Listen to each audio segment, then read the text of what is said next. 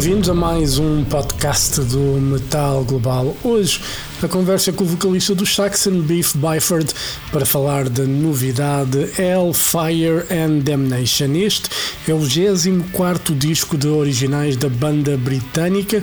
O Saxon continua em grande forma e este Hellfire and Damnation é um excelente, excelente disco dos Saxon. Sem mais demoras, a conversa com Beef Byford dos Saxon. Metal Global. Oh, Hello, Biff. are you there? How are you? Fine, thank you. How is everything? Been busy? Uh, yeah, I'm always busy. always, always Always busy. busy. That's that's good. And uh, you know, Hellfire and Damnation, the new album is out. How's been the reaction so far? It's a monster. The album. It's uh, it's had fantastic reviews and uh, it's gone in the charts all over Europe. So we're very happy. Does it surprise you? It's always surprising. It's like Lemmy said, everybody's waiting for you to fall. So when you don't fall is always good, you know. So, yeah, so uh, yeah. It's always nice So, to yeah, leave. it's, it's always good to have a great album out, and uh, you know we know it's a great album. It's a magical album. We had great fun making it, um, but it's always good when people, you know, agree with you. you Yeah. know I mean? When did uh, you guys start working on the new songs? Not that long ago, really, we were taking our time, bringing the album out in November this year, and then we got together with Judas Priest and said, "Oh, let's do this tour together." Uh, in March, we were like, "Oh man, we're gonna we're gonna really go for it now to get the album together." So uh, we didn't finish recording this album. Um, I think probably the 10th of October, 10th, 15th of October of last year, which is not that long ago. Yeah. So uh, yeah, very very quick the album. You know, the album for me, as you were saying, it's there's you talked about being magical. You guys seem to be very inspired on this on this album. Is there any reason why you were so creative? Well, I think I think all the all the guys in the band, um, you know, played fantastic on the album, and uh, be- because the songs are um, because the songs are um, you know they're they're not too difficult to play these songs. Uh, I think people were concentrating on the sound and playing. I mean, uh, you know, the guitars that they used. I mean, I think Brian used a, a Gibson Flying V predominantly, and uh, you know, Doug used a Les Paul, Gibson Les Paul, and a Fender Strat predominantly. So uh, the sounds are quite retro 80 sounding, but much bigger, if you know what I mean. Yeah. Did you guys work? So I think, yeah, I, th- I think the guys did really well recording the album. The guitar solos between Brian, Doug, and Paul are fantastic. You know, some of the best guitar playing, uh, you know, I've heard on Saxon albums for a long, long, long time. So I think it's great. yeah. Do you guys work separately on the songs, or you guys get together and work as a team? Well, it's always done separately to start with. All the ideas come in to me, and then I'll sort through the different ideas and I'll figure out which ones I think, uh, you know, I can take forward to do uh, melodies and lyrics and tunes. And then when, when I've chosen the songs that I can actually uh, work with that inspire me, then we'll get together as a band and then we'll play through them and work them out and do the fine details and and then record them straight away actually is what we did Yeah. It, it, it's easier these days to just record. I mean, with Pro Tools and you know the way technology is, it seems quite easy not to go into a studio and you know record at home. Obviously, you need you know a guy like Andy Sneap, like a professional guy, to do the mixing and mastering and everything. But it seems easier these days for anyone to record an instrument. I don't think anyone could have an album that sounded like this one, though. This one does sound massive. I mean, sonically, it sounds Yeah. massive. And, uh, you know, the way we recorded it and the way we wrote it was very live. You know, we rented a hotel and cinema in Germany in a small village, and uh, we used that cinema as our recording room and as our writing room and rehearsal room. So, um, you know, the drums and bass were recorded there. Uh, the guitars were recorded at my studio, which is a big barn. So, uh, you know, everything was recorded pretty loud. Yeah. Fast and loud is what we call it. You know, fast and loud, the best way to, to make albums. And uh, you know, we, uh, you know, we used we used uh, we used a lot of analog and a lot of digital as well, which is what we always do. We we we use best of both worlds. You know, I mean, Andy has an analog disc Yeah. uh, that goes into Pro Tools, obviously.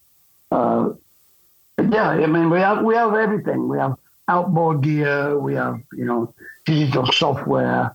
You know, definitely we we cross the boundaries between you know retro and new. Yeah. And uh, you know, on the songwriting process, did uh, Brian had a, a very active part in the in the writing process? Yeah, I mean, um, I mean, basically, the main the main riff writers, uh, we'll call them riff writers, uh, were Brian, Doug, and uh, Nibs. Uh, Brian brought three ideas to the table, and um, yeah, we, we co-wrote three songs with him basically. So um, yeah, he brought a lot to the table. I mean, he had some he had some good ideas that he'd never used. And we, I heard the ideas and thought, wow, you know, we have to use them. You know, uh, one of them was Hellfire and Damnation, the track, obviously, and the other one was Madame Guillotine John, and 1066. You know, uh, were co-written with Brian, definitely.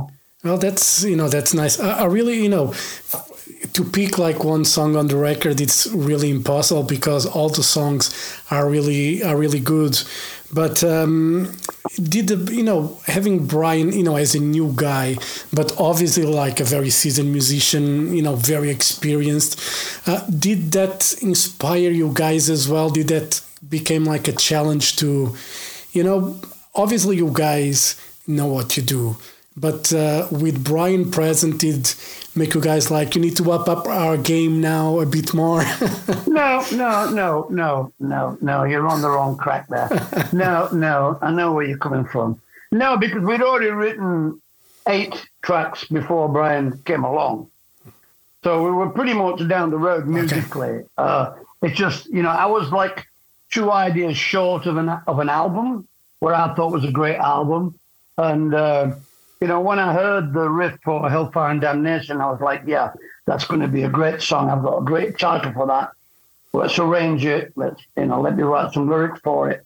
And, um, and it came from that. But um, no, I don't think it inspired Nibs or to write any different because Yeah. I'd al- I already had their ideas, you know. yeah, and, and Saxon is Saxon at the end of the day. So I mean, the problem is everybody's always looking for a reason why the album's so brilliant. I suppose the, the, the new factor is Brian, and uh, you can't take it away from Brian. That you know those those three songs have added a lot to the album. Yeah. You know, but I don't think it inspired the boys to write differently. I just think Yeah. you know uh, something in Roswell is Nibs. You know, that's me and Nibs writing. Uh, Supercharger is me and Doug. You know, Madame Guillotine is me, Doug, and Brian. So you know, it's it's a mixture, really. I don't think there's any. Uh, there's no set rules. I can't say, oh yeah, everything was really, you know. And then Brian joined. It was like, whoa, you know. So it wasn't really like that. It, it just uh, it just happened, you know, by accident, really. Yeah. That Brian had a few ideas, and Paul wasn't there. He was off doing his thing in Japan, and uh, we wrote the album without him. Yeah, and realistically, you know, to be honest, like the the last few Saxon records they have been quite good as well, like really, really good. So, you know, I, I was saying that just you know, to have an idea if it would just spice things up, but you know, you guys are really in a good in a good space anyway with with or without whoever. So Yeah, I mean, Carpe Diem was a great album. yeah, I mean, that came out of COVID. so that was a pretty magical album as well, you know. Um, so yeah, I mean, I I think this one is a different album. I wouldn't say it was any Yeah. better or any worse.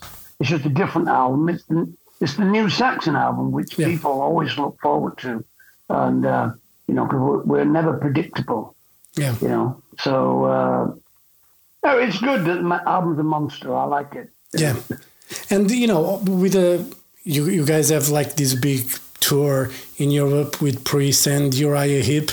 You know, with a record this good, yeah, and with Carpe Diem, as you said, being like a really really good record, and with all the back catalog and going back the years, must be really painful to choose a set list, especially when you don't have like a full time to play. So for the upcoming tour with Priest, do you guys have any idea? Are you going to, you know, set list wise, going to pick up the songs? Is going to be there many new songs or just one and two? Do you have any idea yet? Well, normally when we tour a new album, we'll do six or seven new songs off the album. Because let's face it, it, it is the you know Hellfire Damnation World Tour. Yeah. Uh, you know, it's all part of the same thing. But we'll probably do. I would say we'll probably do five, six new songs on the tour. On the tour, you know, we'll probably be playing over an hour, I think. So uh, we'll see what we can squeeze in. You know. Yeah. I'll try not to talk too much and play more songs. But I think that's the key. so, uh, so yeah, not get too carried away, winding up the audience and getting them all to sing back and you know shouting and screaming. So we'll probably just keep to the music Yeah. uh, rather than not so many uh, frontman things going on. But you never know. You know, uh, audiences can be crazy, crazier than crazier than me. So you know, you have to uh, see how it goes. Really. Yeah, and uh, you know, on the, on the record, the intro prophecy is narrated by Brian Blessed. Um, how did this collaboration come up? I think it was Bloodstock 2021. He did the intro for you guys, or something like that. Yeah, we've we've met him a few times. I've met him a few times at the award ceremonies in England. You know, the the, rock awards and things. And uh, I think we did some work with him in the nineties for ch- for a charity for uh, coal miners. Uh, so we, we have crossed his path quite a few times. So I suppose we are friends, you know, uh, but not not bosom buddies, Yeah. but we are friends. And uh, you know, I've got his contact details in my phone. Like, you know, a lot of actors like to hang out with rock rock bands, Yeah, and a lot of rock bands like to hang out with actors. So, you know, I do have quite a few uh, people on speed dial on my phone. You know, so um, so yeah, I sent him a message saying I've got this uh, thing, you know, this uh, it's like prologue that I want to do before the album. Uh, you know, could you could you could you could you say it for us? Um, and he got back and said, "Yeah, of course I will." I mean, obviously he didn't do it for free, you know, Yeah. but um, he's very selective. If he didn't like the words, he wouldn't have done it, you Yeah. know. So he quite liked the words. It's it's up his sort of street, you know. yeah, Fucking jive, or just great, you know. Sounds brilliant. And the, the whole concept of that type of thing is very 80s. yeah, So it, it really appealed to me to bring back that sort of, you know, I mean, uh, you know, thriller and Number of the Beast, you know, that sort of yeah, big intro thing. I, I do love it, yeah, especially when it's um, when it explains the song. Yeah. You know, I think uh, you know it works really well. I think it was a great setup for the. For, I, you know, again, it's as you said, it's not something that bands do these days. It's a, an 80s thing, but I think it just set up the record so nicely that you know sometimes you just need that little detail to grab you to get your attention and i Yeah. think that intro did just that It's just a crazy idea I had. I had a crazy idea, you know, I said, let's start it with like, you know, synthesizer thing going on with some voices. I did some deep voices, you know, like demon voices on backwards, some software that me and Andy were having fun with. And uh, I did a few screens and things. And then, but I'm going to ask Brian to do the, the voiceover Uh, so yeah, it worked really well, and I mean, it could have gone like, oh dear, Yeah. but actually, it sounds really brilliant, and it explains the first song, and I think it works really well, and I think it's going to be great live. yeah. You know, because when people hear the voice, they're going to know immediately that what song's coming. You know, so it's going to be great. You know. Yeah, I think it's it's very nice, and uh, you know, there's something in Roswell. Obviously, it's a self-explanatory song. Um, do you believe in aliens? I'm a Roswell believer. That's what I am. I, I do sort of sort of believe in aliens, but uh, you know, and I sort of think I saw a UFO back in the day in the 80s in America, but I can't. I don't know. I'm like everybody else. Was it? Wasn't it? But I'm a Roswell believer. I think something happened at Roswell that got covered up very seriously, Yeah. and uh, all that. Um, you know, in 1947, I mean, obviously I wasn't around then, but 1947 is ground zero, Roswell, for UFO enthusiasts. All starts from Roswell, Yeah. really. And all that mysterious Area 51 all comes along after Roswell. So I think it's a great, great subject to sing about Roswell because for a lot of people, it's, it's a really big mystery and an enigma Yeah. it's something crash? Might have been, might have been a Russian jet. I don't know. Yeah. It wasn't a. we- I don't think it was a weather balloon. Yeah. You know what I mean? That's what Yeah. I'm talking about. I think there was something in Roswell. I'm a Roswell believer. So yeah, you know, for me, it's it's hard to believe that we would be the only sort of species, you know, in this vast universe. And it doesn't. billions of planets. Yeah, Yeah, I mean, it doesn't. They don't need to look like us. They probably don't need to breathe oxygen.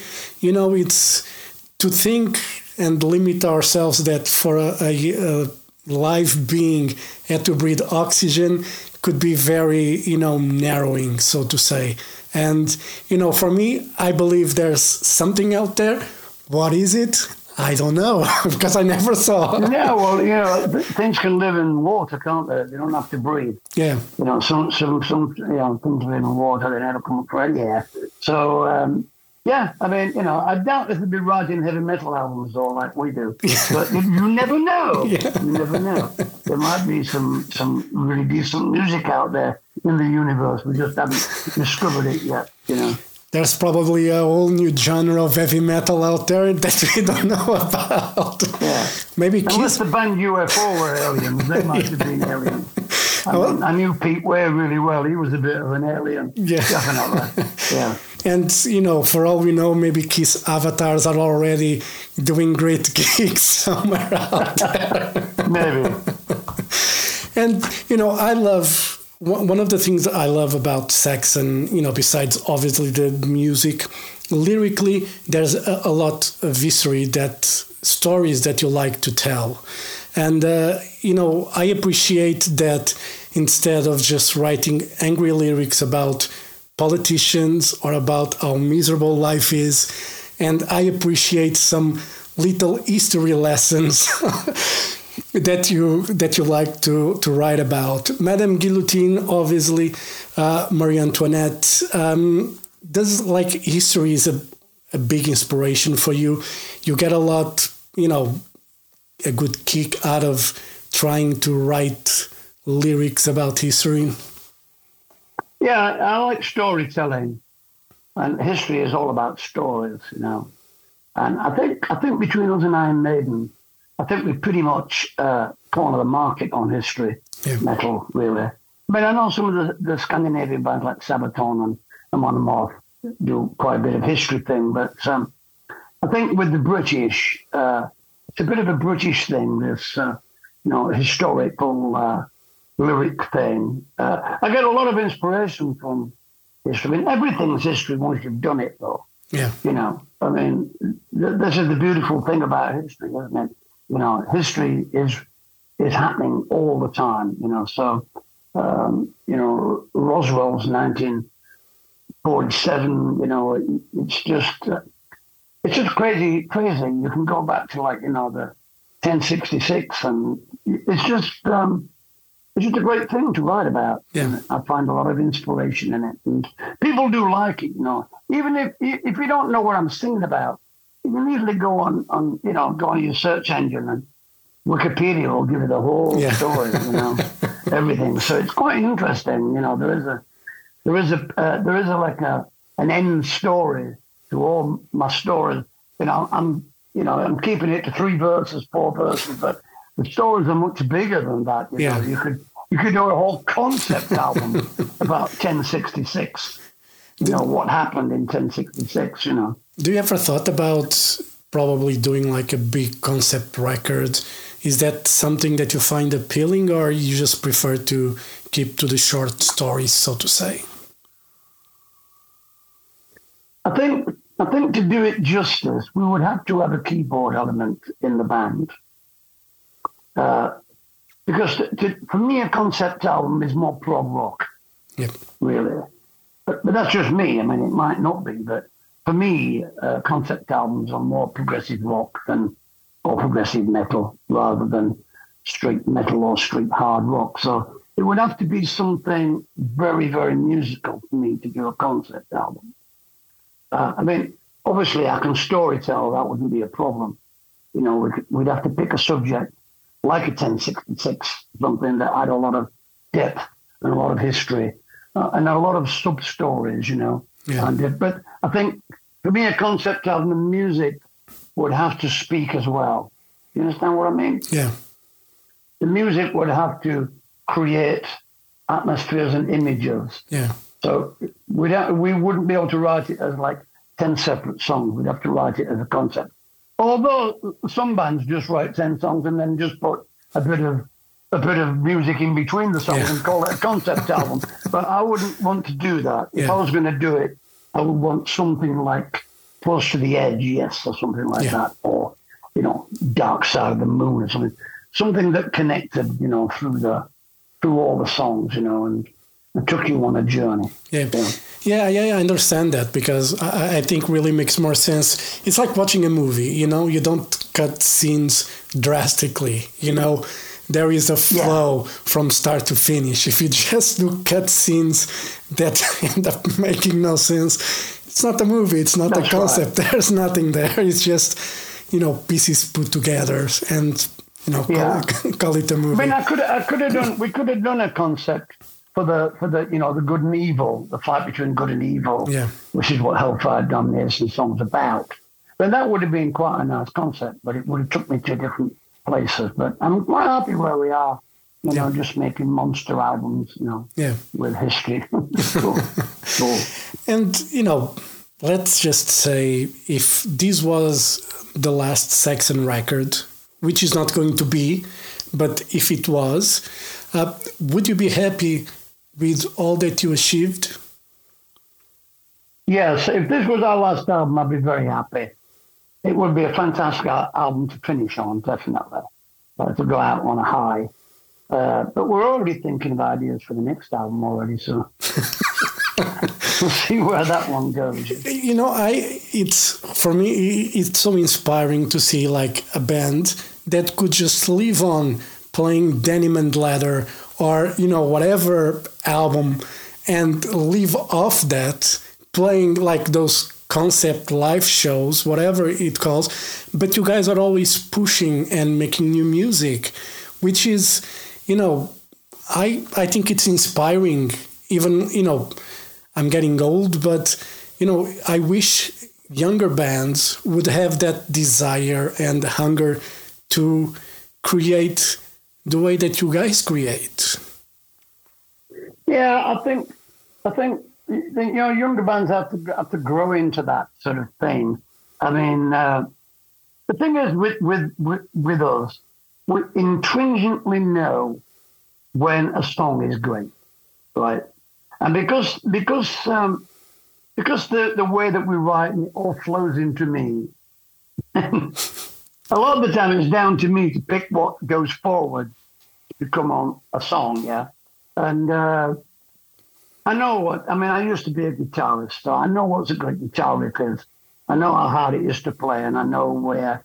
And if it, if that guitar riff moves me, you know, to it inspires me to write a song like Hellfire and Damnation, and that's what you need to be. You can't fool yourself. Yeah. You've got to be honest with yourself. Is this song good, or is it a piece of shit? That's, what you have to say to yourself. Yeah. Yeah. As a band. Yeah. Because we don't we don't do the each member writes two songs.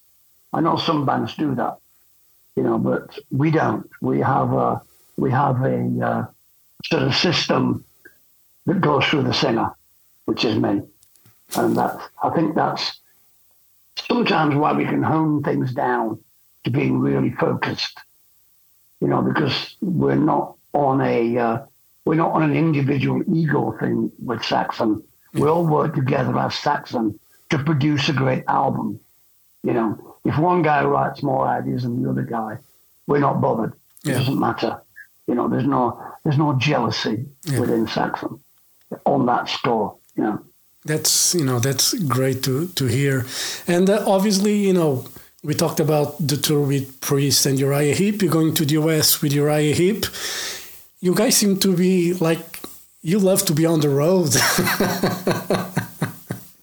Well, the, thing is, when you have a new album, you know the ju- the juice it gives you the juice, gives you the adrenaline to go on the road and play it. You know, and it might be it might be old school now to go on the road and promote an album, but that's what we're doing. yeah, You know, that's the whole point of the story.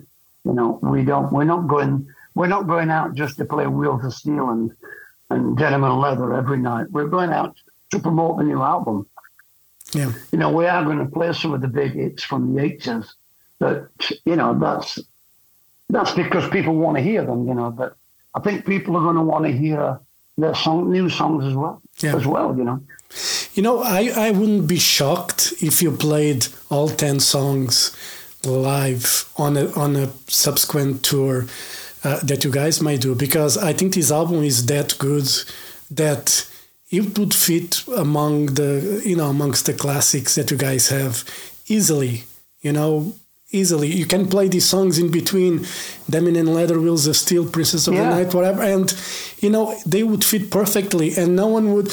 eh, even if someone was watching for the first time, they probably would say that's a classic song from Saxon. Yeah, probably, probably. I mean, you are right. We could play all 10 songs. There- There's no songs there that we played them all live anyway, you know, before we recorded the album. So we know they all work fantastic live. Um, so yeah, we could, and we may well do. You Yeah. know, when we start headlining uh, after summer, then we could well play. Uh, you know, we could well play ten songs because, you know, when we headline, we'll probably play 18, 20 songs. yeah, So it wouldn't be a problem with nine of them being new songs. You know. exactly. I think it would be be great. So the plans after the summer it's to like prepare a proper European headline tour. Is there anything set in stone yet? Uh, No, no, nothing yet. We're working on it now. You know, we're talking to Jap- Japan, maybe going there, and you know, we will do some more headline shows definitely. Um, you know, we're doing some. We're doing a few headline festivals. Actually, we're doing we're doing uh, we're doing the big Hellfest in France, and we're doing one down in Spain as well. Uh, uh, headline festival. Yeah. Yeah. So. Um, I don't, we're not doing Portugal though, are we? I, I know you're from Portugal, Yeah. aren't you? But uh, it's difficult to get shows in Portugal. I mean, the only thing the gigs we get in Portugal, like biker festivals. Yeah. You know, there's, the only, there's nothing wrong with biker festivals. I know, they, but- they seem to be the only people that actually realise that Saxon writes great music down there. But So, it, you know. it, it is weird because I obviously I have a lot of people that I know that are metalheads and they keep asking about sex, and and I'm saying you know just fucking annoy the promoters and say that you want Saxon you know don't just go on Facebook or whatever and say like oh why Saxon is not playing Portugal you know just send an email send the email say do you have an interest? Because you know otherwise it, it's and this day and age we, we know that agents play a big part in how some festivals are done and if you don't work with a booking agent that doesn't have Saxon or, or something, you know, it's very unlikely you'll have Saxon if you don't work with him. You need to find, you know, it's it's I know it's difficult, but you know I would love. I go to I you know we talked last year, and you know I went to Ireland to see you guys play at the um, the Olympia. And it was a fantastic show, and I'm going to Dublin again in March to see the show with Priest because Right. you know it's not coming to Portugal. You know it's fine. I'll just fucking travel and just enjoy myself. it's strange because there aren't festivals in, in Portugal, and we, you know, we could play. I mean, quite a lot of German bands play there from our era. Yeah. You know, so I can't see why Saxon can't get down there. I think maybe in the nineties, perhaps we went to Portugal a couple of times, Yeah. and it was in that period where nobody really gave a shit Yeah. about British metal anymore. So maybe we. Uh, you know, I know Motorhead, you know, didn't do very well in Portugal either Yeah. when they used to go there. So um, I don't know. Maybe you know, maybe we're just they were just into death metal at that time or something else, you know, and it went over their heads a bit. But uh, the time's right now, you know, for Yeah. Portugal to come back to the family. So Yeah. we should be playing a festival in Portugal, definitely. Yeah. There's still time. Yeah, It's only January. you know, people have to get uh, get involved and get some uh, get some stuff on Facebook and social Yeah. media and send some emails out. Uh, yeah, we'll de- if somebody offers us a good show, we'll definitely come. Yeah, I'm sure. You know, we have to work on that. Biff, thank you very much for your time. Uh, all the best for Hellfire and Damnation. I'll see you in March in Dublin. Uh, I'll try to be. Yeah. I'll try to be in the pit to take photos. I have to go through Judas Priest first to get to get their permission, and then everything will be easier. So it's the tough part. Yeah. It's to reach the. You know, I already talked with the label, but you have to go to the management, and it's always take their time. You have to go through everybody. man, Yeah. it, it, it's a nightmare. it is. anyway, You can you, take as many photographs of Saxon as you want. By the way, we're okay with that. Yeah. thank you very much. You know, I'll see you. Okay. I'll see you in Dublin in March, and uh, you know, hopefully we can bring you guys to Portugal because it's long due that you guys play here. You know, it's about freaking time because you know, time is running out for all of us, and we never know if a pandemic comes out next. this is the Monster album, so it should definitely come to Portugal. Yes, exactly. You know. Thank you very much, Biff. Have a great All right. evening, and I hope great talking to you. I'll see you in See March in Dublin. Thank you. Bye bye. Bye-bye. Bye. Bye.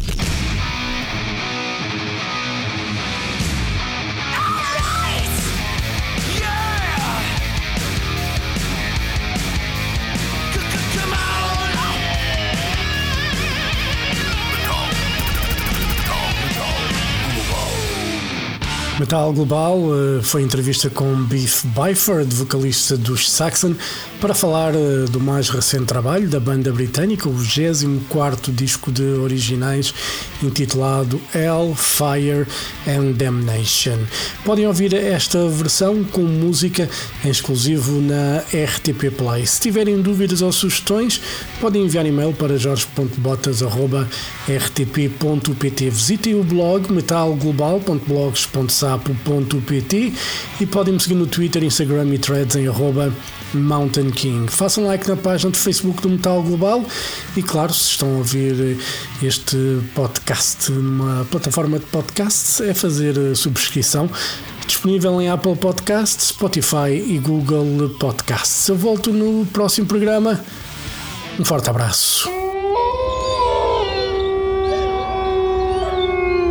Children of the night, you will live through the centuries to come, I have lived. Good night.